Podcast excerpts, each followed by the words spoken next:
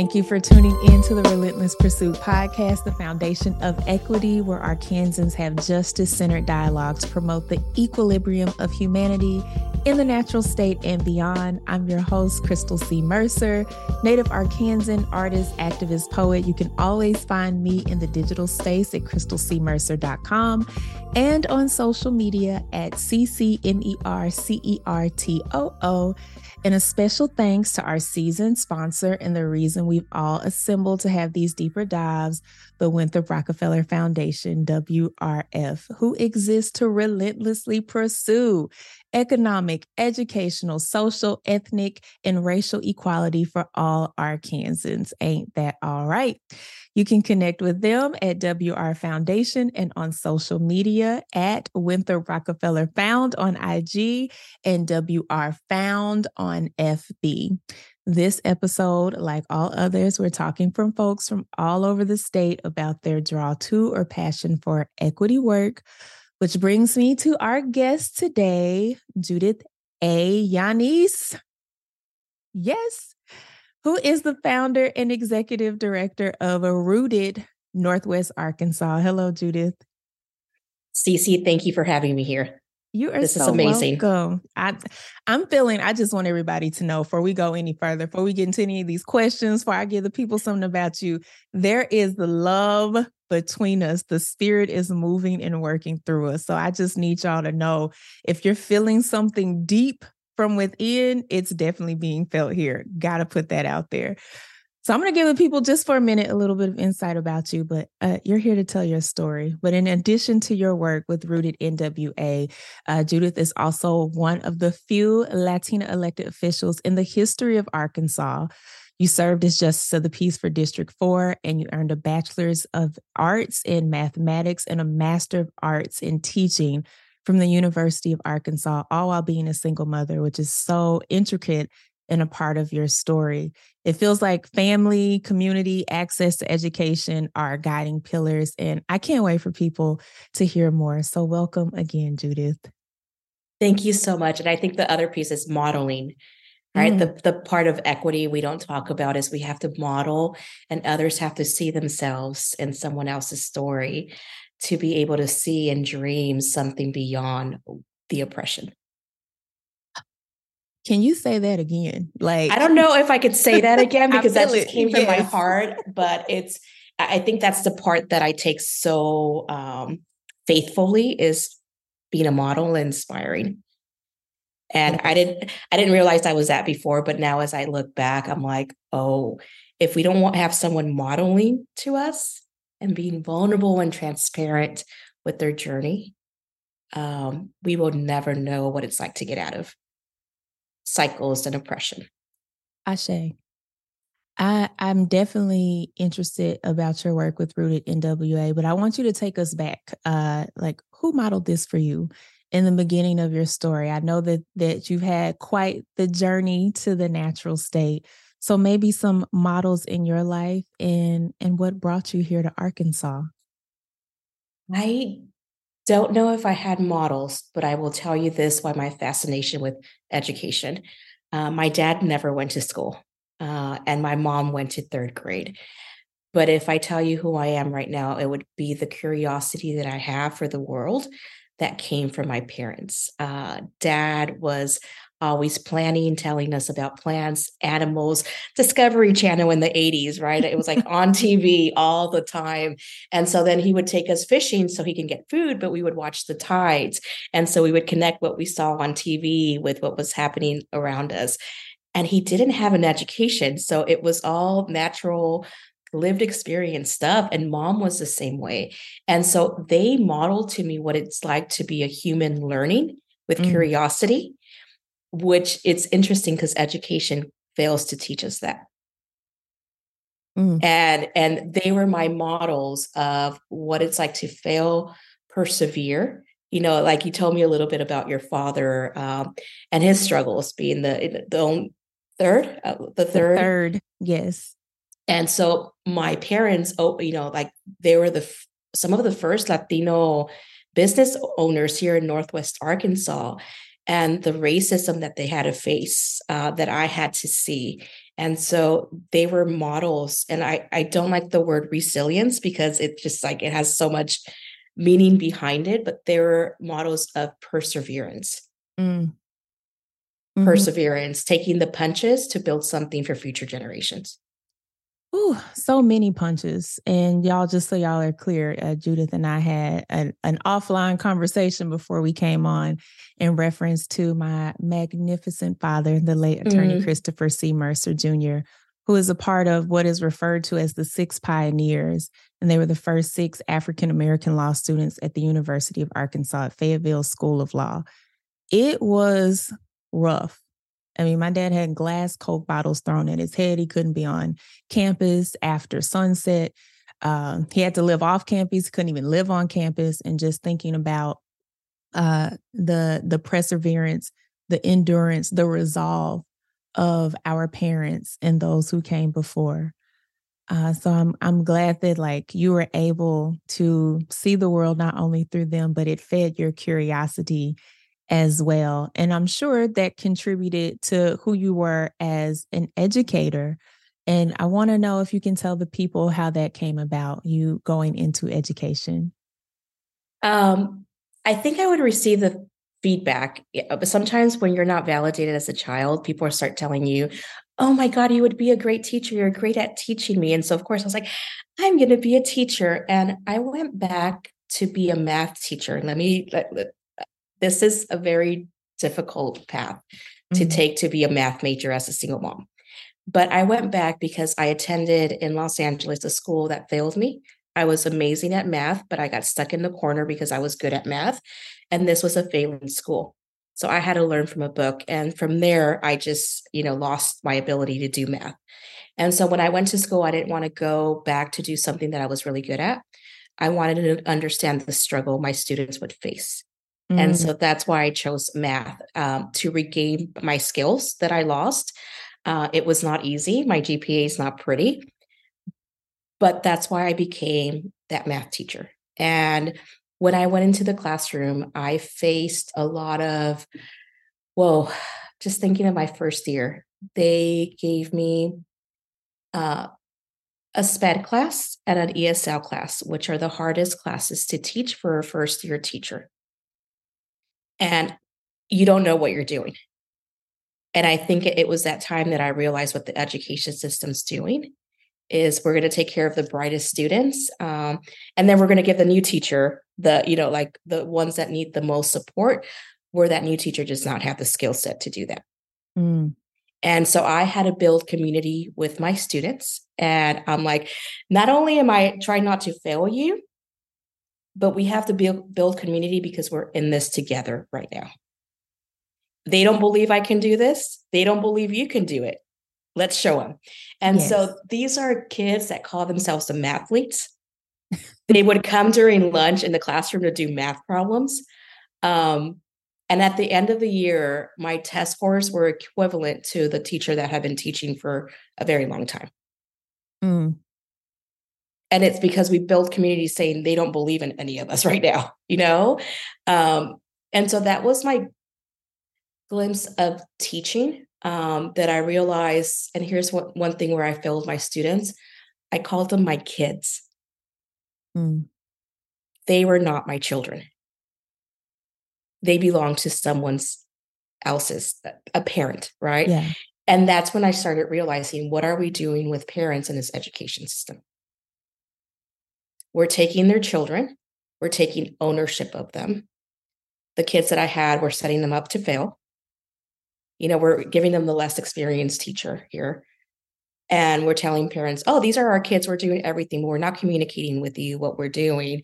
And you're going to come to a parent teacher conference and not know what to ask for. Mm-hmm.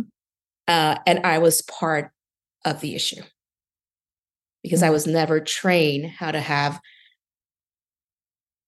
strong relationships with parents, of which these children belong to. You and I have a, a similar through line. I taught school only for a year, I was in Baltimore, Maryland. I taught theater arts and really valued that relationship I had with the kids. I was the fun teacher because it's theater class, right? You get to act and play and learn, but my my kids had contracts.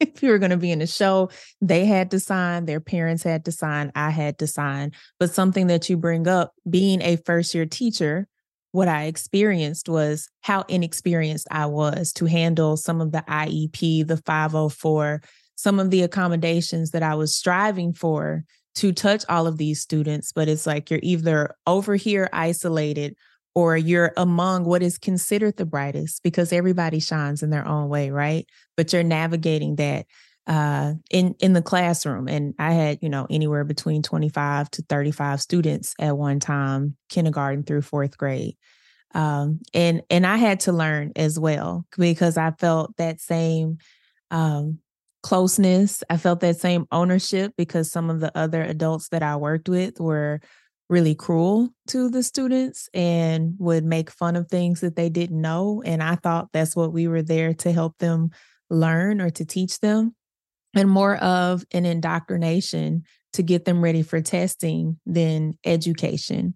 So I really resonate with what you said about like where where is the relationship with the parent which i did begin to develop and have. And i feel like that's a part of your work with with rooted nwa about advocating for parents being able to have a voice for their children's education. And most importantly we talk about education but we don't talk about learning. Mm. and this is uh, working in this um, realm for the, the last six years is we don't understand how people learn. And so when parents show up at a parent teacher conference, they don't know what to ask. They don't know their child's process of learning. And so it's become distorted. Education has been distorted is where does a, a parent begin? Where does a school begin? Like those boundaries are not clear. And like recently, I've started asking per- parents, what's a pro- um, what is the purpose of a school? And they had to sit there and go, no one's ever asked us this question.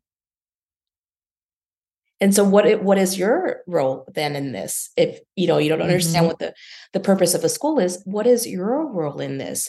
And it's like taking my kid to school?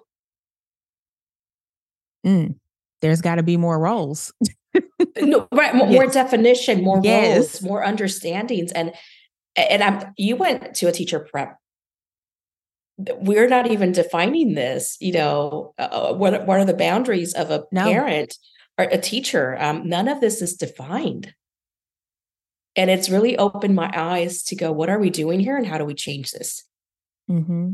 So for me, that was 2011, 2012. I moved back home to take care of my father before he passed. So you're thinking about, you know, for me, 10 years ago, and you're in this work. So, what are some of the things that Rooted NWA is doing to help define what these roles are and who's modeling what to be advocates for learning in education?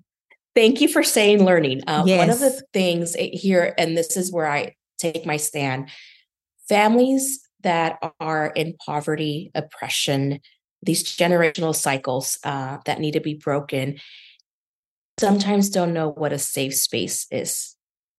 They've never felt that they had a voice, they've never felt that they've been seen.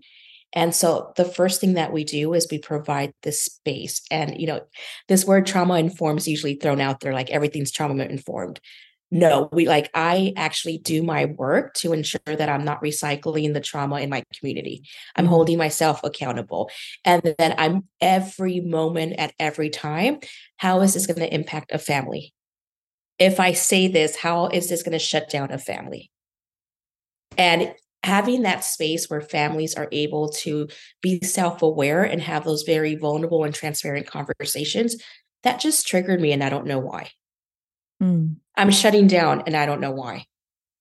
Because if kids or families don't have that space, how can they hold schools accountable? How can they hold learning spaces accountable? How do they know what's um, what their children need to feel safe? Learning does not happen unless children feel safe, and that has to be modeled for parents. So that's that's the biggest thing that oftentimes we don't focus in in the work of education. Now, what I love most is that this year I was able to start a cohort of parents of 10 moms that were going in deep. We're understanding what's happening with your kid. Let's pull all the records. Let's let's figure out what these records are saying. Where are you lost? How can we get an expert to come talk to you to explain this what's going on here? Your child has an IEP. Let's pull all those records. What mm-hmm. was never communicated to you? Is your child receiving therapy? Let's pull those records. What was never communicated with you? Let's get a clear picture of what information do we have in front. Now, what is your vision for your child and their future? What do you envision them doing? Beautiful vision.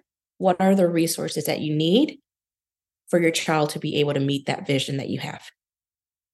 We're giving the power back to the parent of going, here's, and having a conversation with the teacher too, going, here's my vision for my child's education.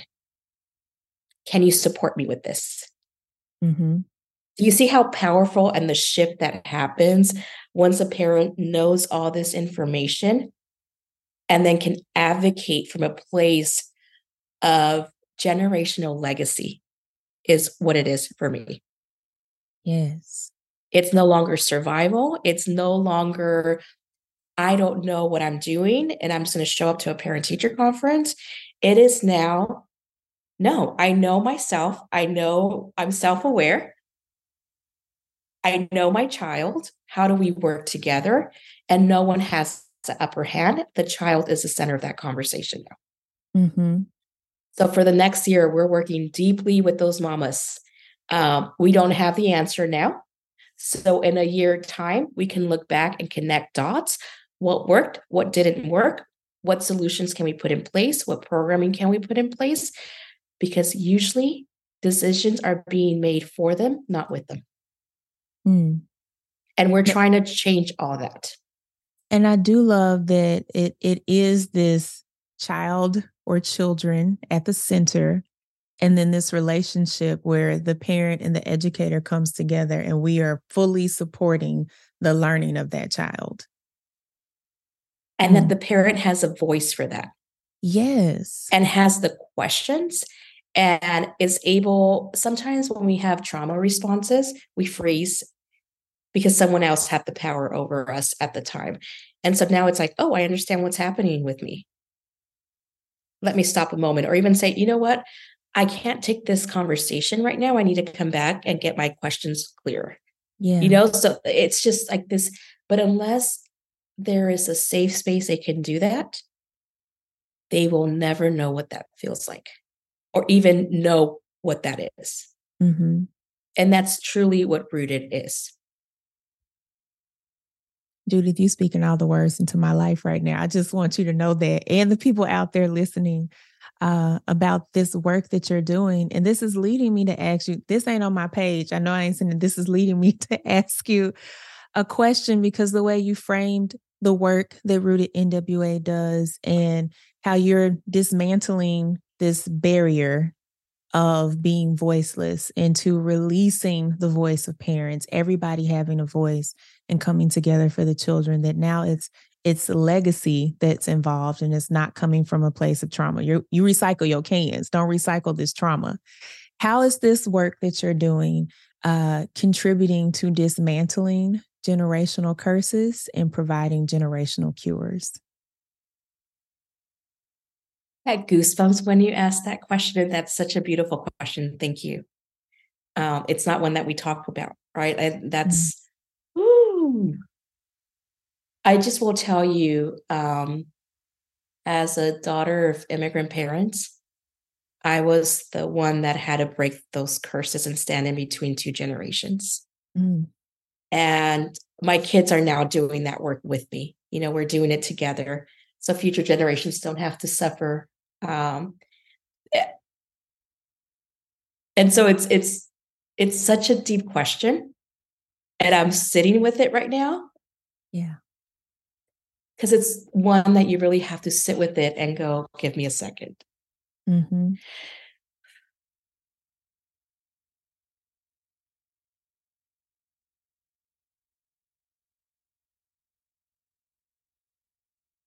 I primarily work with Latina immigrant moms. And I keep saying that education is separating families um, because parents no longer know how to support their kids because an education system takes over it and then they feel incompetent. Um, and there's this part of the social emotional learning that our parents often can't support us with because the maturity level mm. uh, they didn't receive the help and so whichever one generation starts doing it it is tough work it is yeah. tough never ending work and for me if a parent can start doing this for their for themselves if they can start then it'll be easier for their child because then they can do it together. Mm-hmm.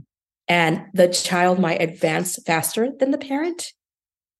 Um, it's often the time what I'm seeing right now, and they're waiting for their parent to catch up.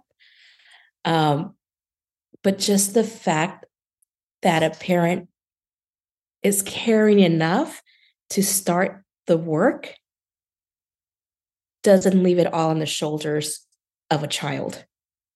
Yeah. And here's the beautiful thing, Cece, with this. As this group of mother are working together, they're building a community to support each other with that work. And so then their children are learning how to build community with each other, with other people to support each other. That gets so ingrained in your genes that we talk about, like the traumas in your genes, that it's like a ripple effect, not only with that family system, but with the society. Mm, mm-hmm. And it's beautiful to watch. And it's interestingly enough, when you ask that question, my mind, and I think that's where I got stuck, went into the dark part of what it's like to break cycles, the really heavy, dark stuff that we often don't want to go into. Mm-hmm. And this is why we don't break those cycles. But what I've noticed with these mamas is when they become curious, oh, wait, what's happening? Why did that happen to me? Wait, why am I behaving that way? There's a sense of curiosity that kicks in and the sense of not being afraid to fail that are think for me two things that our education system is taking away from our kids because we don't want to fail and something happens to our curiosity which those two things are needed to break these cycles agreed i'm thinking about this question all the time um, maybe it hasn't manifested in that way, uh, us speaking today. So I'm glad that we are having this conversation. But those are the words I've been trying to figure out. And here's the thing I could answer that question for myself. And I could go in there and tell you, I know what I've broken, I know what I've had to sit with. It's hard to answer that question for a society or people outside of you, if that makes sense. Mm-hmm.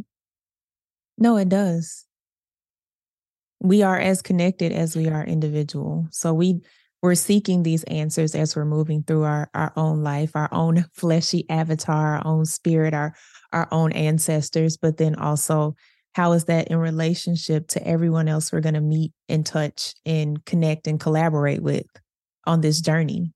And the thing is, as I've healed, the people around me have changed. Mm. And so it, they become more aligned to the version that I am currently. And so I've noticed, you know, people disappear or people are no longer in my life. And I think of these mothers and I see that same pattern. Uh, you no longer fit in places. And so when it comes to rooted, we have to be constantly evolving and not stagnant because that means as an organization, we're healing and we're ba- breaking those, right? So heal, uh, rooted is like a person too that mm-hmm. brings other people together. So you are you are healing through learning in this work. Feels like this this Luna learning circle. I just see like all the mamas sitting in a circle having this conversation, like really getting to it. I'm I'm curious, Judith. So you said you just started this. Of course, I imagine it's going through the school year to support the, the year of learning for the child, the children in the home. Is this something that Rooted NWA anticipates continuing through the years? Oh, definitely. Uh, the thing is, I don't have the answer of how that looks like. And I'm just grateful for the funder that uh, uh the Walton Family Foundation to have given that space mm. to not that I need to figure it out, that I can work with the moms to figure it out. Yeah. And it's beautiful to see the light bulbs like, oh, I get this now. And I'm like, yes, I'm no longer having to lead this work. Now I have a community of women that are getting it now. And like we're working together to solve this yes. issue. Um, so how it's going to look like, I don't know. Uh, I love not to have the answers and let it mm. all unfold.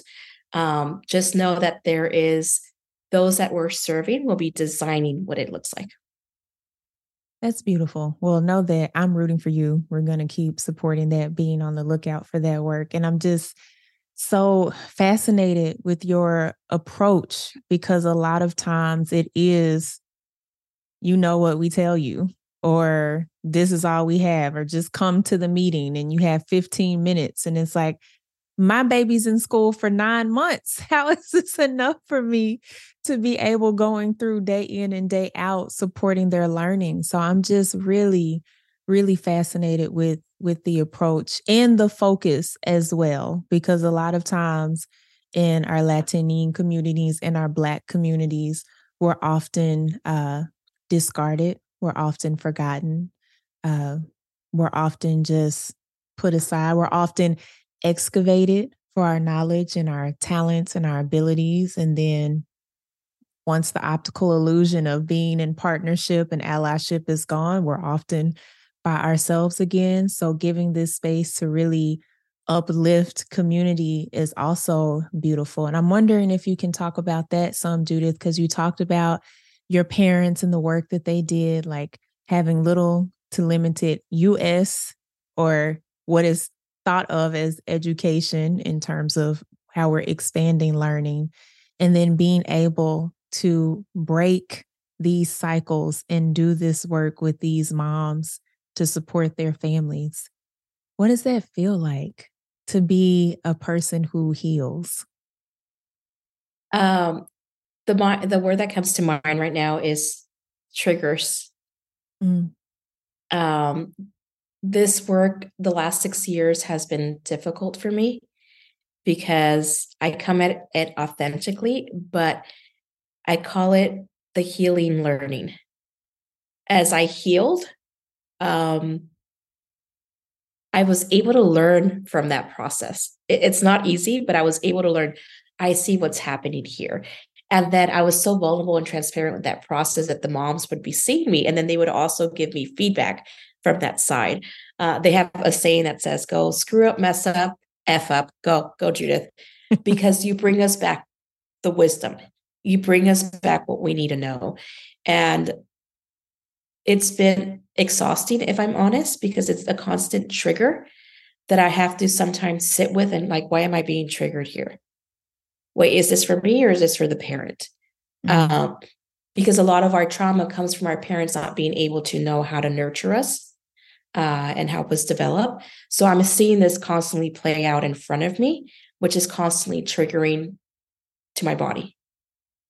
Mm-hmm. And then the exhaustion, but then the beautiful way of learning from it too.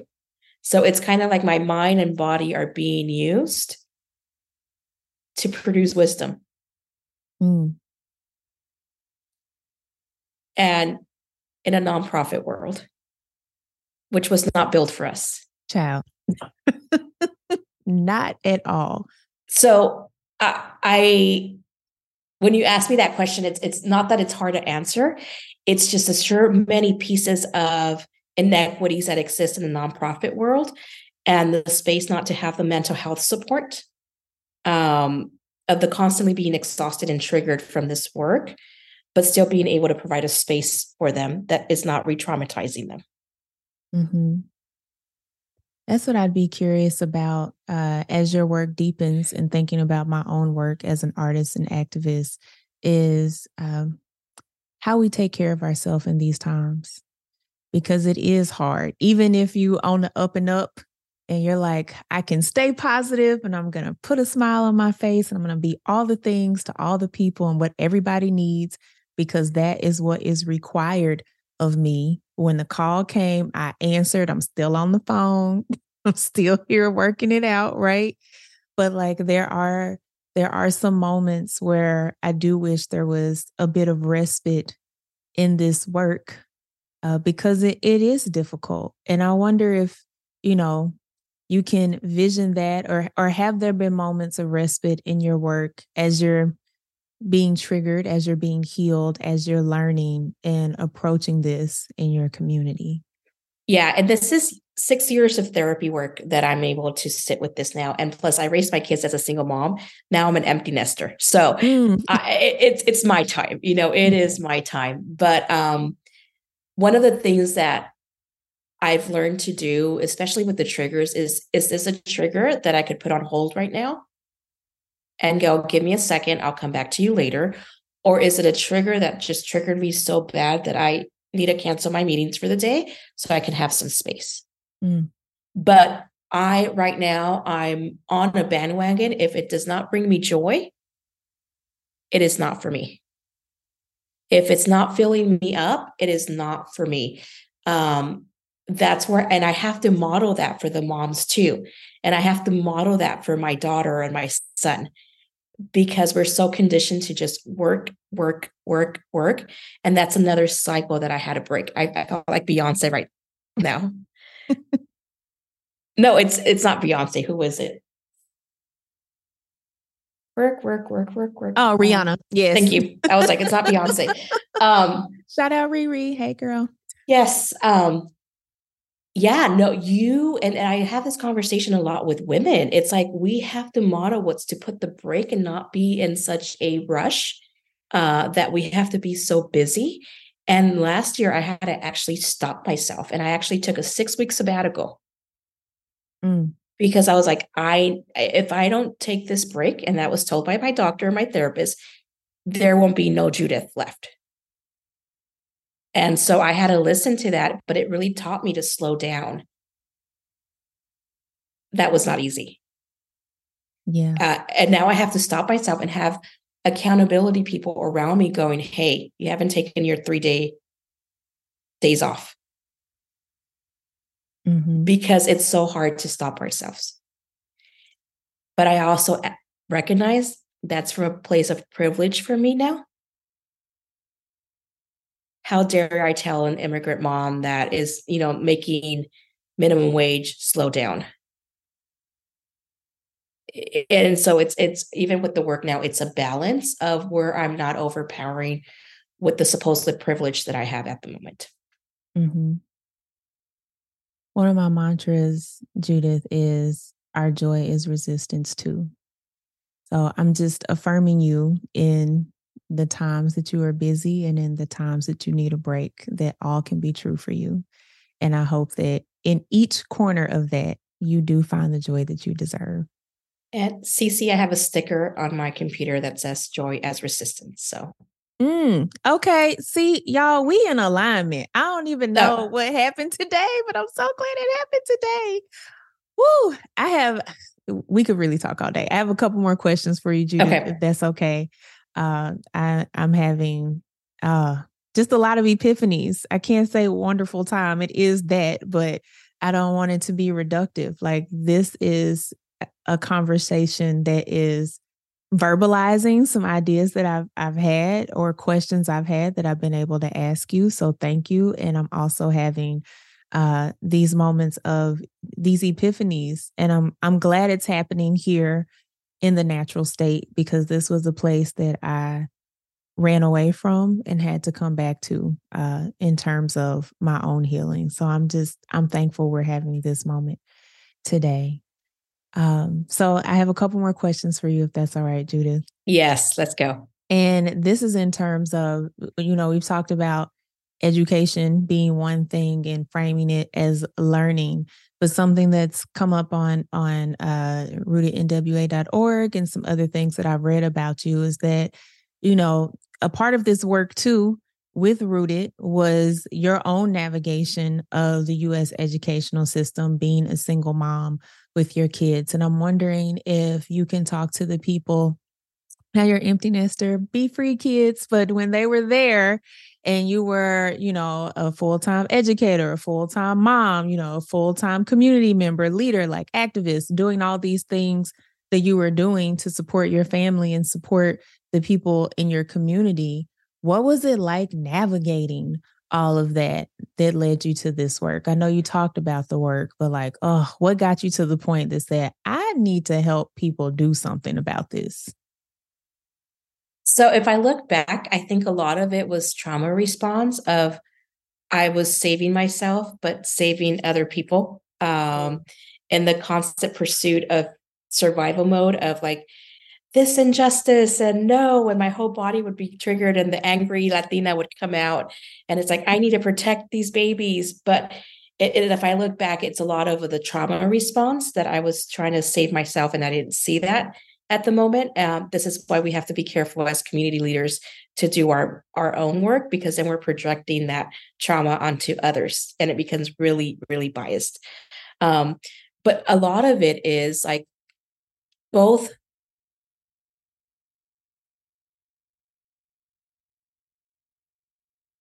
Sorry, the wind just hit really hard out of nowhere, and I was mm. like, "Wait, are we mm. having a tornado or something?" Like, uh, it freaked me out. We'll mm. cut that off. um, but a lot of it was I did not know. Let me think through this one. Hold on, give me a second. Of course. So there's two things. So my daughter, it's a very light-skinned Latina. She was always funny, but the girl spoke her mind all the time. And so the feedback that I was always getting about her was I had no control over her. And it was really interesting. So I, she taught me, and my daughter taught me that uh, I had to give her space to be vocal, to say what she needed to get out of her mind, because young ladies need to be controlled, is what, mm. Right? Yeah. And then from my own experience with my son, um, which he's a brown boy, was he was constantly in trouble with his creative mind, creating scenes in front of him. He would laugh out of nowhere and constantly in trouble for laughing in class or having conversations with his peers. Um, dude is at USC Cinematic Schools. Thank you very much. Um, studying cinematic arts, st- studying cinematic arts. So there is something in me deeply in me that knew my kids um, needed a space to be, to make their own choices, to have their own ideas. I often felt like their mouthpiece because they would not listen to children. And I had to show up as a mom with this idea. And they're like, oh, yes, yes, let's do this. Where my kid was the one with the idea. Mm. And so I quickly understood, even from the legal system, that children don't have voices and as parents, we're the one that are navigating these systems for them. And so it's based on our own perspective. Uh, but just seeing how the school systems were treating them and their intelligence, but also my limited understanding of my own education. I wanted something for them to have something more than I had, but I was only providing them what I had. Mm. And this is when school choice and education options came into play, where I put them in a charter school and an independent school, and I saw them flourish, flourish, flourish, flourish. Um, where their education is way beyond what I ever received now. And so I'm now having to catch up and they're helping me with it, right? But it is navigating all this as a mom as a mom that was born in the US, as a mom that speaks the language, that navigated the system, that I had issues supporting my children. Moms that don't speak the language, weren't born here, didn't go to these systems, where are they being left behind?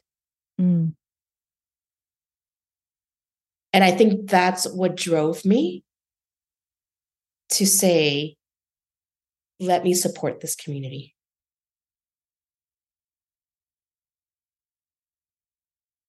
Does this all make sense? It does. I'm like, okay. it's it's resonating. Um, I I'm I'm just taking in everything that you're saying about your experience, and I and I also was digging around on your IG, and I was like, oh, it's so beautiful. Even though I read Spanish better than I speak it, I grew up in Southwest Little Rock, and like everybody spoke Spanish. Uh, it's just like, yes, there are so many barriers. It could be language, it could be time, it could be you don't know what questions to ask. And it's like, how do we begin to break down those barriers and seeing that and how they were treating your own children, which which had to be frustrating or painful, or maybe even a challenge that you accepted gladly. Like, no, I I something is telling me different and I'm going with that. Yeah. And um, constantly educators imposing their perspective of what parenting should look like on my children. Um, and I remember when I chose a school for my kid and I asked them, how are they able to learn from their mistakes here? And they're like, we're all over that. We mm-hmm. are here to help them develop. And that's what sold me because most schools, kids are not able to learn from their mistakes or even make them. Thank you. Thank yes. you. And and that became my question when I was asking schools to see if an environment was for my son. Mm. And it was seldom answered the way I needed to. Judith, you out here doing the good work. You are out here in these streets, tapping on my table. You know, if that picked up doing the good work. Sorry for y'all out there at the table tap was too loud. So I, you know, six years in this game, I'm sure there's work ahead. What's next? I don't know what's next. And uh, people always ask, what's next? I think life puts the pieces together and it gives you the next stepping stone. Mm. Um, I just know the moms are taking over the work now of supporting other parents and I want to support the kids. It's like, how can I create the most badass programming for children? And this is not just Latino children to have experiences so they can see beyond the bubble that they live in.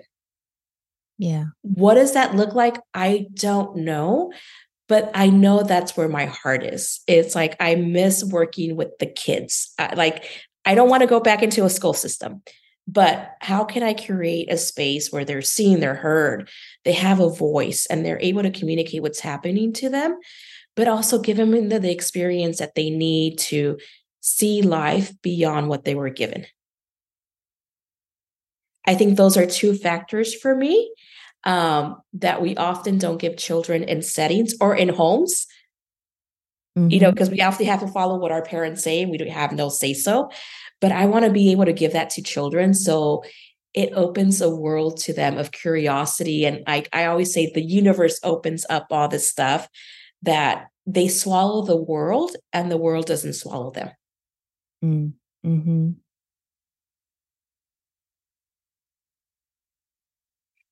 I'm letting that sit for a spell because I always think about sometimes how hard it is to do this work in a world that constantly rejects me. And yet I keep on because that's all that I can do. But somehow we know to do that. Mm-hmm. And we had people like our parents and role models that we had that just supported us. And a lot of children don't have that. And give up. We both know that healing and cycle breaking is not easy. It's a constant every day of your life. Uh, there's moments of joy, but a lot of the times it's up and downs of life. Mm-hmm. Um, and if we never were modeled what to be seen, feel safe, loved, someone has your back, go on and go do the bravest thing you can do. Um, it's often hard and difficult for people to live the life of equity that we dream for them. Yeah. Here's to us making space for that because mm. I believe that it's possible, even when it's hard. And I have to believe that because I have nieces and nephews. I want children one day. Uh, I work with a lot of young people. And just even in the adult space, like we we are truly one. And the closer we get to that, I think the closer we'll see this beautiful visioning that equity is possible and that healing is possible.